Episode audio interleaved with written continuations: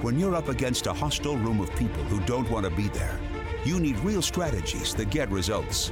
Welcome to From Hostage to Hero, the show that gives you practical advice you can use right now in the courtroom, boardroom, or classroom. Learn how to move your unwilling audience to one that is invested in what you're saying, eager to participate, and engaged in the process. Learn from the attorney whisperer herself, your host, Sari de la Motte. Welcome to another episode of From Hostage to Hero. Sari de la Motte here with you today. I'm so excited to be here with you. How's your year going so far? I hope it's been amazing. Well, today we're talking about how to design an alliance with jurors and other people as well. And you might say, well, I've been listening to you since the beginning, Sari, and you've already covered this. Yes, I know that, but I didn't call the podcast episode uh, How to Design an Alliance with Jurors, and I can never freaking find it when I need it. So I thought I'd finally do it, dedicate a whole episode so that we could always find it when I refer people to this material. By the way, this is what people ask me about all the time this designed alliance because it's so out there. It's so different than what anyone else is suggesting. So I really wanted to give you a clear idea, both in title, so you could find it again, and what it is I'm talking about when I'm talking about a designed alliance with jurors. Now, if you have the From Hostage to Hero book, there is a version of this in there so that you don't have to write all this down, but it's morphed and changed even since the book came out and how I think about it. And so this is the most up to date information on the designed alliance. So let's first talk about what is a designed alliance? Well, it really is this simple. It's something that you and a person or you and a group design together in terms of how you're going to be together in a process. So, for example, in coaching, I'm a coach, Coach K here at the business, he's a coach. When we first have our first meeting with a client, or even a sample session with a client, we design together with the client. We say, here's how this goes. What do you need? Right? Here's what I'm going to provide. What are you going to provide? Here's my questions for you. What are your questions for me? How would you like to handle this? For example, if we're starting a new coaching agreement, how do you want to handle confidentiality? For example, I never release the names of my clients unless they give me permission to do so. For example, we're sitting at the bar and we're we're having a drink, remember those days? and someone came up, I wouldn't ever say, "Oh," and they say, "How do you know so and so?" I would never say, "Oh, I'm his coach" or "I'm her coach." unless I had permission to do that. So we design all of that in the coaching container. Now, the, the question is, why? Why is that design so important? Well, that design is so important in the coaching relationship because there needs to be total safety between coach and client as they enter into looking at all the stuff that the client's going to bring into sessions, stuff they're going to look at and have to process through. And I'm going to be asking questions and we're going to go deep on some things. And if we don't have this container where we both feel like our needs are getting met from both sides, I feel like the client's showing up, the client feels like I'm showing up, we're both giving our best, then we're not going to have a great coaching experience. Now, you can design with anyone at any time. It doesn't have to be a long relationship. As I said, it could be a 30 minute sample session and you design that just in that 30 minutes. But relationships of design are incredibly powerful things because of, of a couple things I want to talk about now.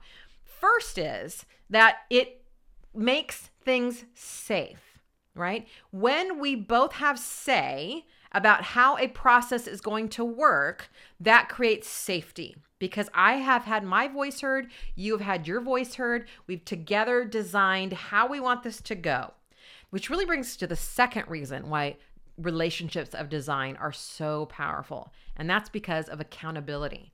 Once you design how you're going to be together, if someone doesn't show up in that way, either coach or client, there's a lot of permission there to speak to that and to say, hey, we designed that this is how it's going to go. Why isn't it going this way? Why are you doing the thing you said you wouldn't do? Or why would this happen? In fact, and many times there's a redesign. So you are working together and you're finding the way you designed originally doesn't work. So you get to redesign. It's very, very powerful. It keeps the empowerment in the relationship. Nobody ever feels like they are one down. You know, I oftentimes have clients come into sessions and we're not talking about jurors necessarily. They're coming in, and they're saying, I don't know how to deal with this situation with my colleague, or I don't know how to deal with this situation with my uh, paralegal. And my question always is, well, what's the agreement? Did you design? And they're always like, no. I mean, this is the, the paradigm that we've been handed down, right? If you're the boss, then you just say how it goes, and then people are supposed to do it. And that's not really how people act um, most of the time, right? They have their own reasons, their own needs, their own ways of being. And until you sit down and you design with them and you say, This is what I need as your boss or as, as your colleague, whatever it might be. And you say, What do you need? And they say, Well, I need these things, which is always a very enriching conversation then you can design together well i'm willing to give this or how do you want to be held accountable for that or and now when the paralegal or the colleague or whoever else does not act within the, the agreement you have total permission to go back and go hey what's up? We designed this. What's what's happening over there that's not allowing? Do we need to redesign and it allows you so much permission and so much empowerment on both sides, which really leads us to another reason that relationships of design are so important. And that is they they really increase investment. Investment is what we're after in any kind of situation, right? I mean, think about this with employees. We want our employees to be invested not just there because they're getting a paycheck, right? We want them to care about the work, care about our mission, care about all the things. And it's really difficult for them to care about all of those things when they haven't been involved in the design. When we they haven't been included in the process. They're just told these are the things you need to care about. So get to it. Let's start caring about it. No, so there's more investment when you bring on a new staff member or you're starting your own firm. Man, what a great time to design with everybody how things are going to go because then you have a container in place of safety. And when things don't go right, you have accountability. And you also, by the very act of designing, you have investment. Now, how does this work with jurors because obviously this is a little bit different than it would be with say an employee or a colleague or even a family member or a friend which is another place that you can design. Kevin and i design all the time. In fact it's very common language in our home for him or i to go can can we design something here? Or can we redesign something here? Because this isn't working what we talked about before. It's a great marriage saver i'll just tell you that right now Designing is huge in any relationship because, again, it gives power to both parties. And that's really the huge part when it comes to jurors. Remember, when we're thinking about the from hostage to hero method, jurors feel they don't have any power. And you know what? They really don't. Not at the beginning. This is why telling them how powerful they are and oh you're so powerful and we just we couldn't do this without you and all that stuff they just look at that and they're like this is this is bullshit because they don't feel powerful. Again, they're forced to be there. They told where to go. They have to ask permission to go to the bathroom in many cases. They don't know when they can leave.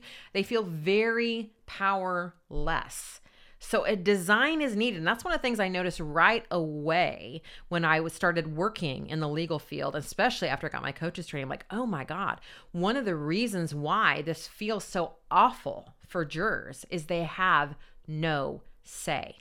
If we look at the SCARF model, which you've heard me talk about hundreds of times, remember that's from David Rock, Your Brain at Work. He has this model that says these five factors the brain either views as a re- uh, reward or an attack based on how we work with them. So, status, right? If we increase someone's status, brain thinks that's great. If we dec- decrease their status, threaten the status, brain's like attack, right? Uh, certainty, if we give a lot of certainty, that's good not so much certainty. Brain views that as an attack. Autonomy right? How how how free do we feel that we can move in our lives?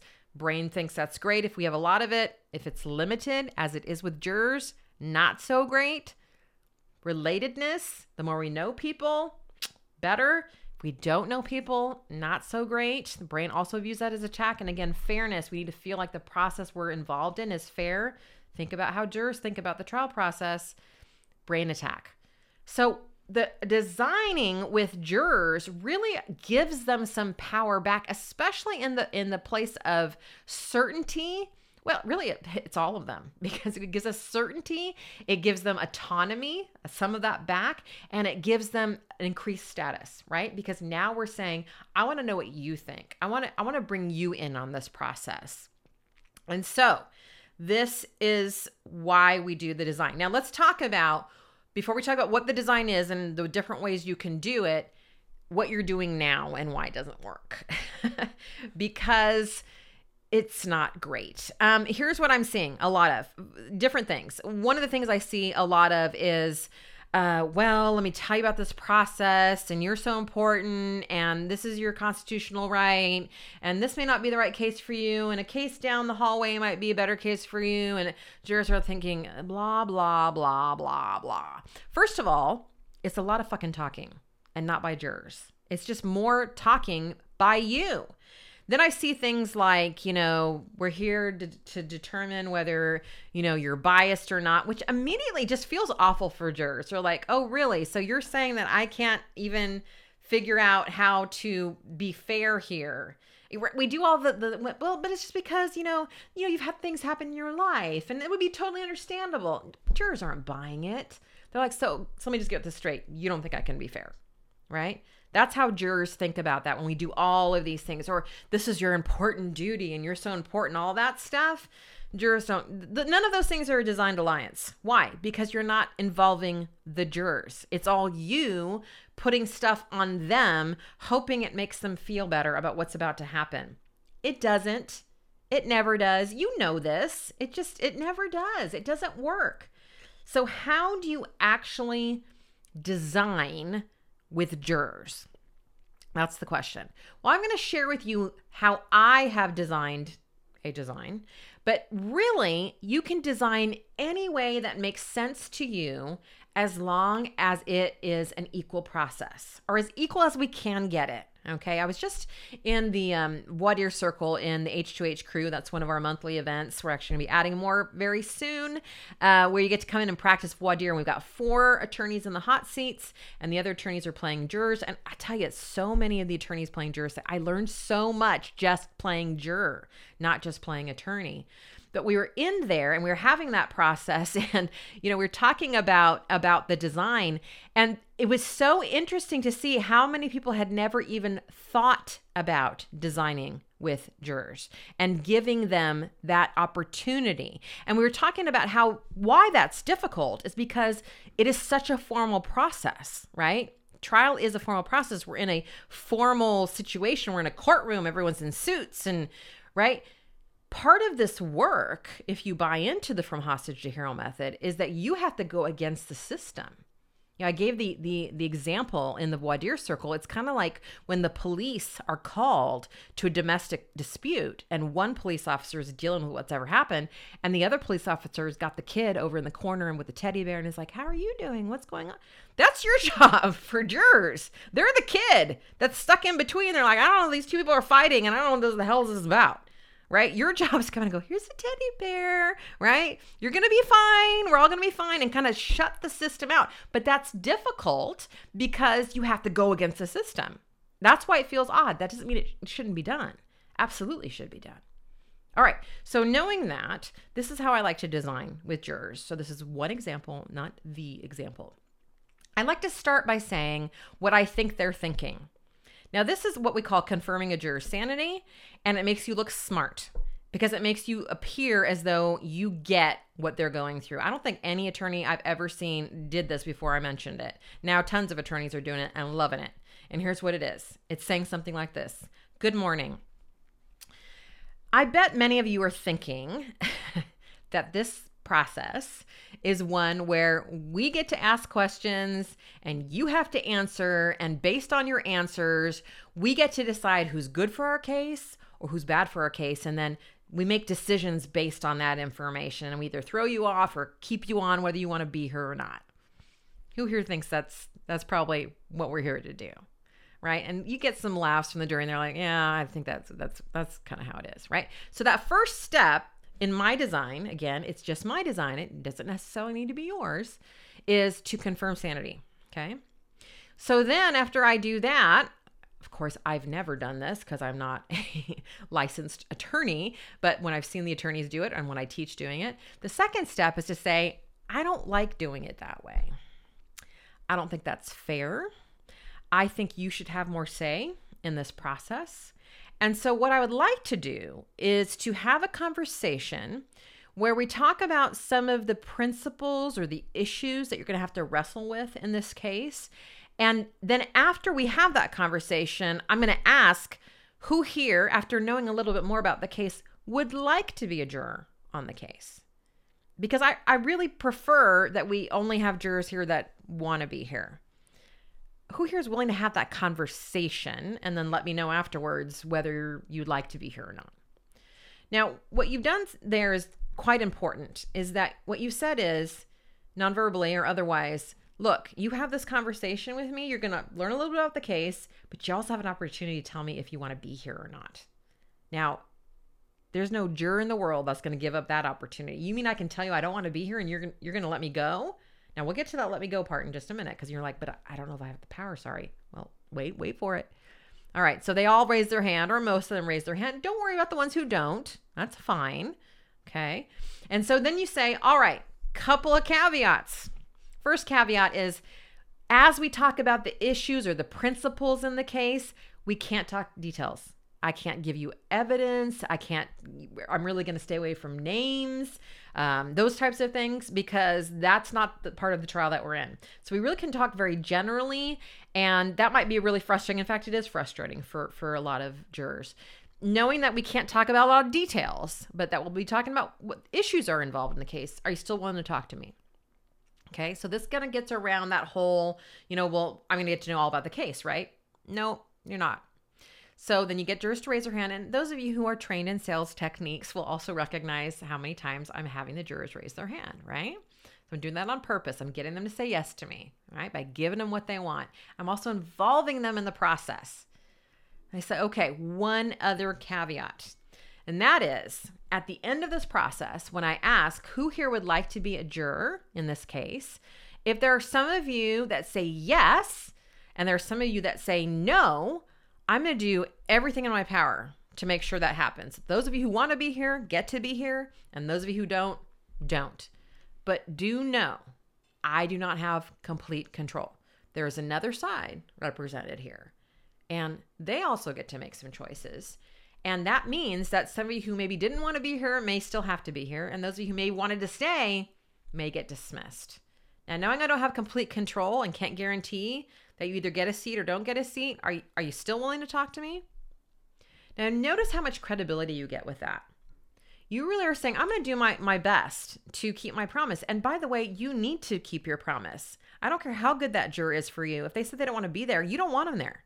Let them go, if at all possible. But also notice what I've done. Those of you who are listening and not watching the video, what I did when I said there's another side represented here is I turned and I looked. Now, what I've done is I've said, look, if you don't get to be here or you don't get to leave, it's their fault, not mine. Just by looking and gesturing over to the other side, I assign that responsibility to them. And that's huge. Now, I've found the Designed Alliance works beautifully.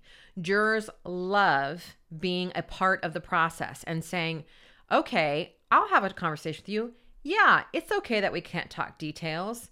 Yeah, I'll let you know if I want to be here or not. Yeah, it's okay if you can't guarantee it. And there again may be some that you cannot guarantee. You may need to use a peremptory challenge on them. They're not going to talk to you. They don't want to be part of this, whatever. You don't want them anyway. You don't want them anyway.